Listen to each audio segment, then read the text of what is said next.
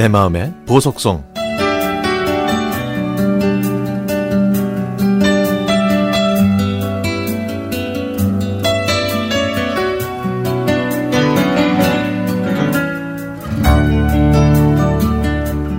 40대 초반에 혼자가 되신 엄마는 고등학생, 중학생, 초등학생, 그리고 7살 꼬마였던 저를 악착같이 키우셨습니다. 엄마는 오랜 지병으로 힘겨워하셨던 큰엄마를 보시면서 당신은 몸이 아파서 자식들을 고생시키지 말아야겠다는 말씀을 자주 하셨죠. 그러셨던 엄마가 2014년 5월에 갑자기 저희 곁을 떠나셨습니다.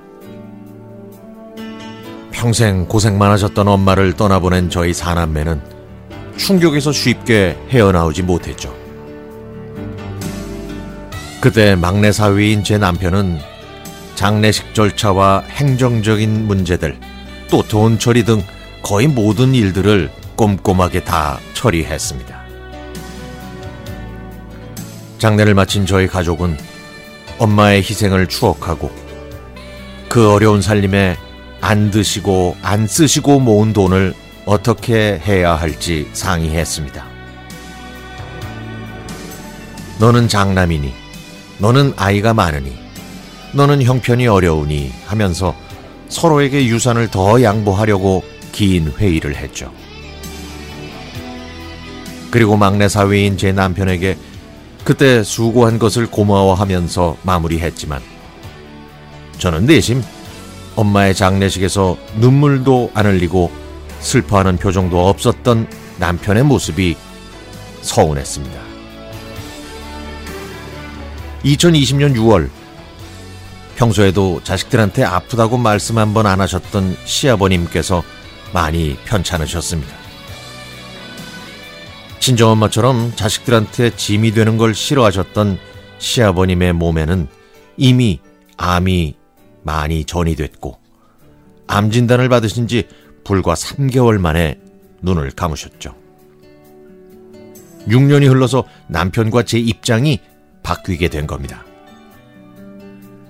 저는 남편이 충분히 슬퍼할 수 있도록 병원의 모든 업무와 장례 절차, 행정, 재정까지 거의 모든 일을 맡아서 했습니다. 저는 알고 있었죠. 한 달이 지나서 슬픔이 몰아치고 또 한 달이 지나서 슬픔이 몰아친다는 것을.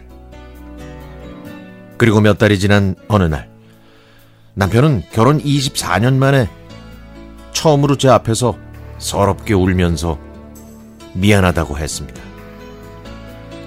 엄마가 돌아가셨을 때 제 슬픔을 진심으로 위로하지 못했다면서요. 겪어보지 않으면 헤아리려고 해도 헤아려지지가 않죠.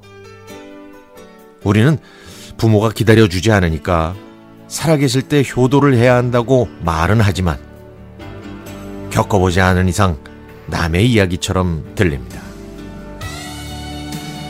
먼 훗날의 막연한 이야기에 불과한 것이죠. 그렇게 같은 슬픔을 겪은 저희 부부는 진정한 위로와 사과, 그리고 고마움을 그때 함께 나눴습니다.